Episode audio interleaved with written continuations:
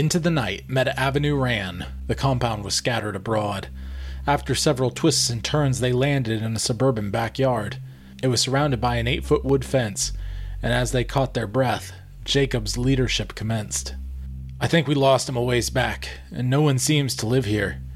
That shed over there looks pretty good right now. Y'all good camping here? The four of them took a moment and looked around to see the wisdom in what Jacob suggested and soon they all agreed. They all began to gather some things, to bed down until dawn, but after a while Leah wandered out toward the front lawn. Jacob saw her raising her phone trying to get more bars. He had been trying that off and on, and he knew it was a lost cause. He slowly approached her from behind. Hey, babe, we gotta go in. It's not safe out here right now.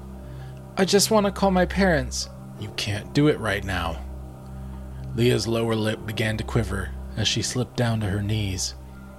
Remember the tower we passed that had fallen? I'm pretty sure that's the reason why. If you can't buck up and get inside, you might be the first one to die. Leah bit her quivering lip and angrily marched herself back. You can't be stupid right now, Leah. Those monsters want us bad.